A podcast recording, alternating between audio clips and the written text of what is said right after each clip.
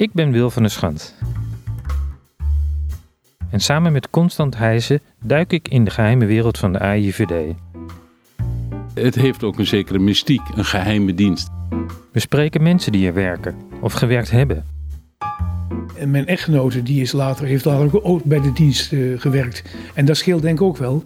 Dan kun je er in afval thuis toch wel een beetje over praten. Over het werk dat ze deden. Zenuwachtig, omdat je nooit betrapt wil worden als je bezig bent met het boren van gaatjes. Om daar vervolgens een microfoontje in te plaatsen. En natuurlijk over de positie van de dienst. Het is heel goed dat ze zich blijven ontwikkelen en de grenzen blijven zoeken. Het is aan de tip om die grenzen te bewaken. En over de rol van de AIVD in de samenleving.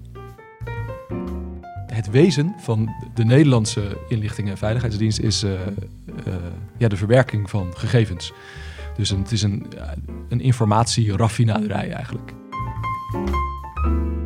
Luister naar de podcast Dossier AIVD van de KRO-NCRV en ontdek met ons de geheime wereld van de AIVD.